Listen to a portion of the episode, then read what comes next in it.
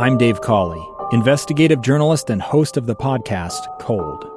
In October of 1985, a woman named Sheree Warren left work at a busy Salt Lake City office. To meet her estranged husband at a downtown auto dealership. She never made it home. Sheree's car surfaced weeks later in Las Vegas. In the parking lot of a hotel casino. No one knows how it got there. Strange. It was strange. Both Sheree's estranged husband and her boyfriend raised suspicion for investigators. I kind of thought that he might have done something. But no arrests were ever made. In Cold Season 3, we dig into double lives, make new connections in the case, and examine the difficulty raised by reasonable doubt. We want answers just as much as anyone else. They have creeps like that now, too, so nothing's changed. That's the new Cold Season 3 The Search for Sheree, now available anywhere you get your podcasts. Utah's best athletes count on flexibility, speed, strength. And the Jazz pick up their 22nd assist. So they count on University of Utah Health. Real Soleil puts this game away. And so can you. Leading doctors, a world-class environment, award-winning innovation, care to be great. 14 unanswered by the Utes. University of Utah Health, caring for Utah's best and yours. Schedule your appointment now at uofuhealth.org slash care to be great. Welcome into the Jazz Notes podcast. I'm your host, Ben Anderson. A very happy Friday to you as we are 40 days away from the start of the Utah Jazz regular season. Find me on Twitter at Ben's Hoops. Read me at KSLSports.com.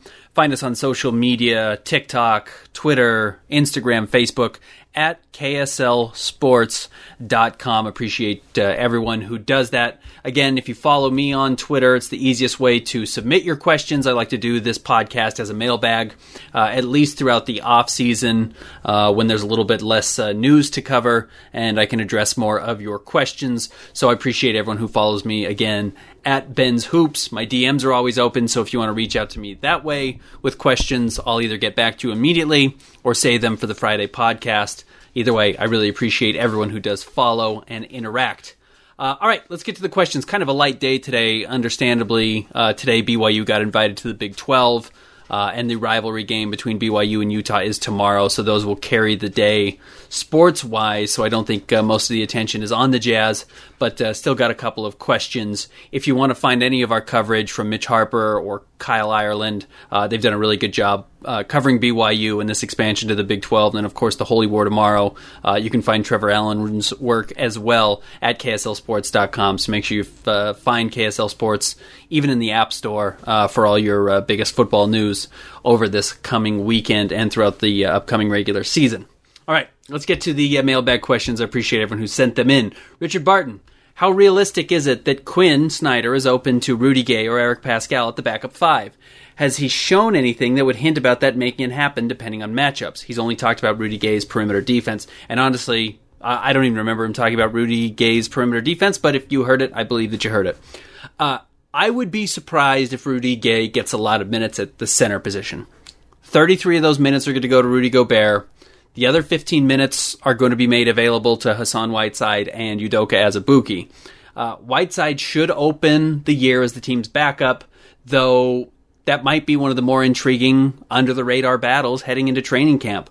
Uh, Azubuike, I thought, showed a really impressive offensive promise, kind of outside of his free throw shooting during the summer league, and I think he could alleviate some of the Jazz issues that they had uh, when other teams went small because Rudy Gobert can't score with his back to the basket, and you sh- you learned in summer league, and yes, it's a it's a significantly different game.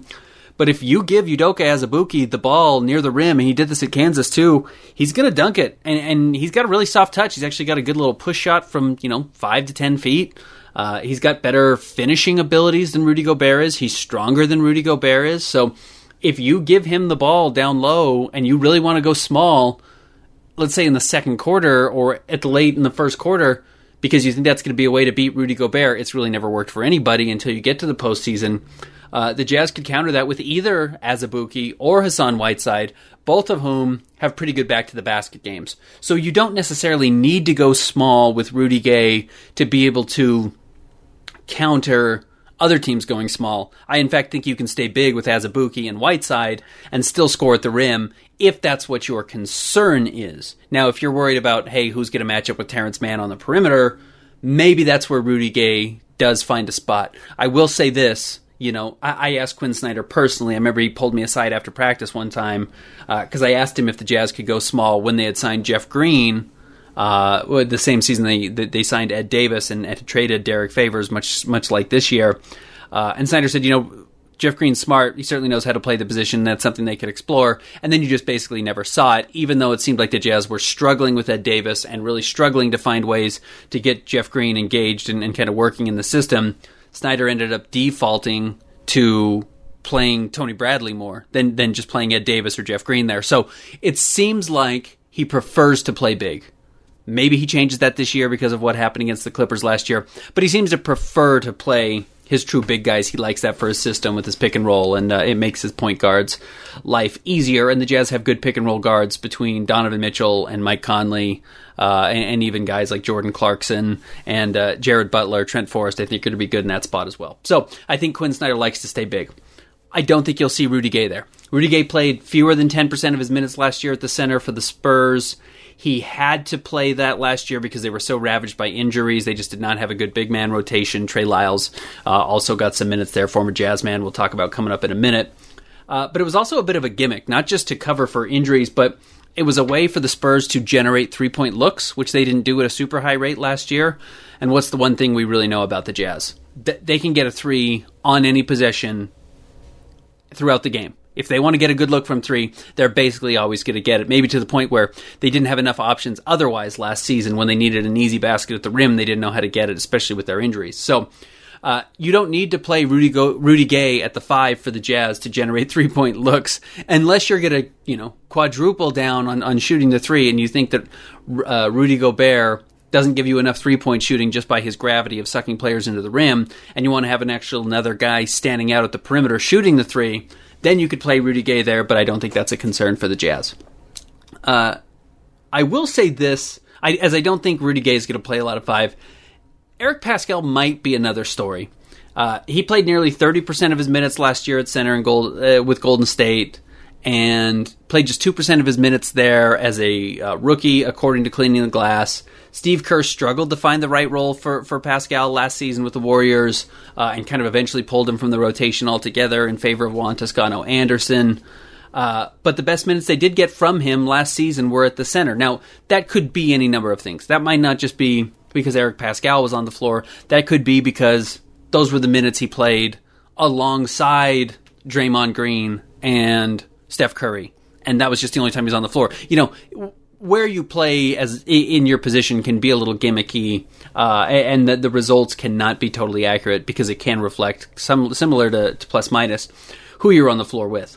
Uh, but it is worth noting at this point in his career, he's a better athlete than Rudy Gay is. So if if the Jazz wanted more athleticism at the five, even though they were smaller, and Paschall's smaller than Rudy Gay, I don't know if everyone recognizes that. He kind of has that big body, but he's two inches shorter and ten pounds lighter than Rudy Gay at this point in their careers. Uh, his athleticism is, is better than Rudy Gay's. He's actually pretty good finishing on top of the rim, even when he's down low, as long as he can jump off two feet. Maybe you play him there and you like his bulk, even though he's not really a great defensive player. Maybe you give him an option at the five if Hassan Whiteside or uh, Udoka Azubuike proves they can't uh, they can't fill those 15 minutes, or, or the Jazz aren't uh, positionally diverse enough to fill those 15 minutes. Maybe that's where Eric Paschall gets the opportunity. I would bet he gets more of an opportunity there than Rudy Gay does, but I'm still not betting on it. Uh, sorry, kind of a long answer to that question.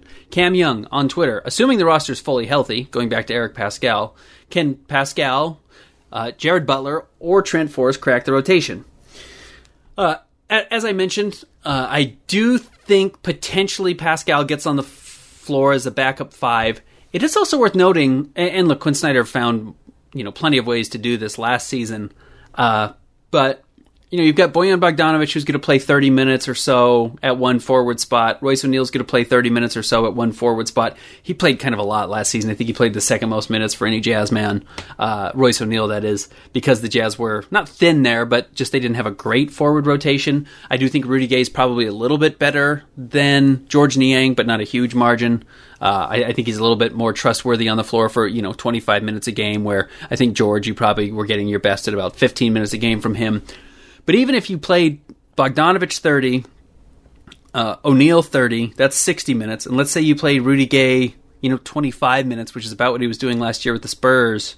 Maybe he's less than that this year because he's a year older. You're still only at 80 minutes, and the two forward spots have to get 96 minutes. So that leaves anywhere from, you know, 10 to 16 minutes as a backup three or four uh, for, for, for minutes to be carved out if you look at Miye Oni's minutes actually over his career through the first two seasons, he's actually played more minutes at the small forward than he has shooting guard. Though last year he played a little bit more guard than forward.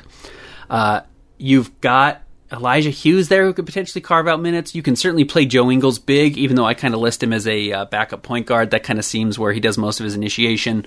Though obviously Donovan Mitchell gets those opportunities as well. It's not really a clean, you know, five man rotation with a five man depth chart. And Quin Snyder only plays nine guys. Uh, so th- th- there's potential for there to be backup minutes at the forward spot, even behind Rudy Gay, and that could, in addition to the backup center minutes I talked about, that could carve out a role for Eric Paschall. That's where I would look for him getting on the floor. Though you know what, if if Elijah Hughes stepped up and looked great, or Jarrell Brantley stepped up and earns a spot on the roster and looks great, he could get on the floor there. Uh, th- those guys could all get some some minutes at the four. That's though kind of what I would be looking at. That those are those are the places where I think Eric Paschall could get onto the floor potentially. Three, four, five. Having positional versatility is going to be uh, beneficial for him. As for Jared Butler and Trent Forrest, let's look at the Jazz guard rotation. Mike Conley's the point guard. Donovan Mitchell's the shooting guard. Those guys each get 30 minutes a night. Donovan gets a little bit more. Uh, Joe Ingles and Jordan Clarkson are your, you know, sixth and seventh guys, and they're the best sixth and seventh players in the NBA. That's why they finished one and two in six man of the year voting. Uh, but, you know, Mike Conley was hurt last year at the end of the season. So was Donovan Mitchell, hurt at the end of the season. So was Jordan Clarkson. If you remember, he talked about how bruised up and beat up he was at the end of the season. Uh, there are opportunities for Quin Snyder to give those guys rest if he believes that Jared Butler and Trent Forrest can step in for, you know, 10 minutes a night, 15 minutes a night, and, you know, extend the life of Mike Conley and Joe Ingles and Donovan Mitchell and, and Jordan Clarkson, extend their health deeper into the season. So, you know, you've got 82 games. If you were to take, you know, six planned days off for each player, okay, that's 24 games already right there of, of, guys getting 20 minutes. You know, don't do the math on the air, but that's what 400 minutes of, of action that you could potentially give to Trent Forrest or Jared Butler next season. That that that equals out to a lot. You know, that that that can certainly work out for those guys. So. And, and that's not to say six games is the only rest you need to give. Does Mike Conley need to play 82 games next season? Can you get away with playing him 70? Can Donovan Mitchell get away with playing 75? Can Jordan Clarkson get away with playing, you know, 72 to 75? Joe Ingles got a lot of rest last year. I, I think there's opportunities to get rest that would also benefit both Trent Forrest and Jared Butler to get minutes. Uh, if you believe that those guys need to develop on an actual NBA floor, otherwise they'll get plenty of opportunity in the G League. So I, I think you'll see them. I think rest will be a big part of what the Jazz do this year. I think that's going to be a major question for the team coming up this season. Uh, but that could carve out a role, even though it's not an every night role for both Butler and Trent Forrest. All right, final question. I told you this going be a little bit of a short one. Matt Pettit, on a scale of 1 to 10, how happy do you get when thinking of the return the Jazz got for Trey Lyles? So, just to insert the kind of obvious spiel that every writer does, I'm not really a fan of the Jazz. I like the players, I like the team, I love my job. That doesn't make me a fan of the team. I'm not rooting for them. You know, I, I don't care if they make shots or miss shots. Uh, if, when they're winning, it makes my job easier because they're easier to deal with. But I don't, I don't root for the team. Uh, but I will admit this: it, the long the further we get away from this trade, the better the trade gets for the Jazz, and it's crazy how good it's gotten. You know, even the night of it felt like a steal, and then it kind of kept getting better. And then if you look at where Trey Lyles and, and, Tyler Lydon are now, who are the two pieces the Jazz traded for, Tyler Lydon was the draft pick. Trey Lyles was uh, already on the Jazz for a couple of seasons. And where Mitchell is, it's just crazy. Donovan Mitchell's going into his what sixth season now, fifth season now, fifth season. Uh, and he's on a max contract, and he's going to be in Utah for the next four years. He's a perennial All Star. He's a perennial top twenty scorer. He's one of the best playoff performers in basketball over the last two seasons. It doesn't look like anyone has an answer for him in the playoffs. He just has ridiculously high potential, and he still hasn't reached it. Uh, so he's just a superstar, and he's going to keep getting better. That's incredibly fun for the Jazz. Trey Lyles is an NBA player, no question about it. You know, he's going into his eighth season now, I think, in the NBA. He was drafted two years before Donovan Mitchell, so I guess that makes it his yeah, his his seventh season now going into the NBA. Sorry, again, trying to do this math quickly in my head. Uh, he just signed a two year deal with the Pistons, basically at the veterans minimum, two years, five million bucks. Second year's a team option. Like that's fine. That that's not really a great player. That's certainly not what you expected when the Jazz drafted him in the lottery uh, out of Kentucky. I think you expected him to be better. So he's not a bust, but he's not lived up to expectations. Tyler Lydon, who was you know the pick they ended up getting back, who I, if I remember correctly, they wanted to draft OG Anunoby, uh, but the, the Raptors ended up picking him before the Nuggets could get him. His career has just been, I mean, for a first round pick, it's not been good. Uh, he played 26 games in the NBA between I think Denver and Sacramento. 26 games as a first round pick. Uh, you know, Trent Forrest as an undrafted rookie played more than that last season. Uh, he did spend two different seasons in the G League, made a little bit of money there. He was on Boeheim's Army if you've watched the basketball tournament, uh, and they won. So he got eighty thousand dollars out of that million dollar share that they split up between the team. But then he retired from basketball. It's not like that was his ticket back in or going to play in Europe or playing in the G League. sounds like he's done. So you look at that trade package of Trey Lyles and Tyler Lydon, who was just not an NBA player, for Donovan Mitchell. It's just it's one of the worst trades any team's ever made. One of the best for the Jazz, and one of the worst in in in Nuggets history. Just absolutely ridiculously bad. I mean, it's not you know the Jazz trading Magic Johnson bad or Dominique Wilkins bad, but it, it's not good. And if you look at the money that Tyler Lydon's made, here's a good reference point for you. He made eighty thousand dollars winning the tournament with Boeheim's Army. Donovan Mitchell's new contract, it's like 34 million bucks a year starting in his first season. He gets about $85,000 a quarter. Each quarter he gets about $85,000. So you look at what he's making for every 12 minutes of game time, it's more than what uh, Tyler Lydon made playing for Boeheim's Army. That's your podcast for today. Follow me on Twitter at Ben's Hoops. Read me at KSL Sports com. Download the KSL Sports app, especially ahead of uh, tomorrow's rivalry game and all the big uh, Big 12 BYU coverage we've got. It's the best place to get it. And we'll catch up with you again next week. A gun in the face. Then all of a sudden, they all kind of lined up. They pointed their guns at me. And this is the point where I thought, I'm going to die today. Started two years of horror for an American in Venezuela. They said, You need to give us your phone and get ready because you're coming with us. I'm Becky Bruce, and I spent a year researching and piecing together Josh and Tammy Holt's story about their ordeal in a notorious prison. That's when everything started to turn bad. We had another pound on the door. Boom, boom, boom. And there was the police once again. You can binge all of the episodes of Hope and Darkness on KSLPodcasts.com or wherever you get your podcasts.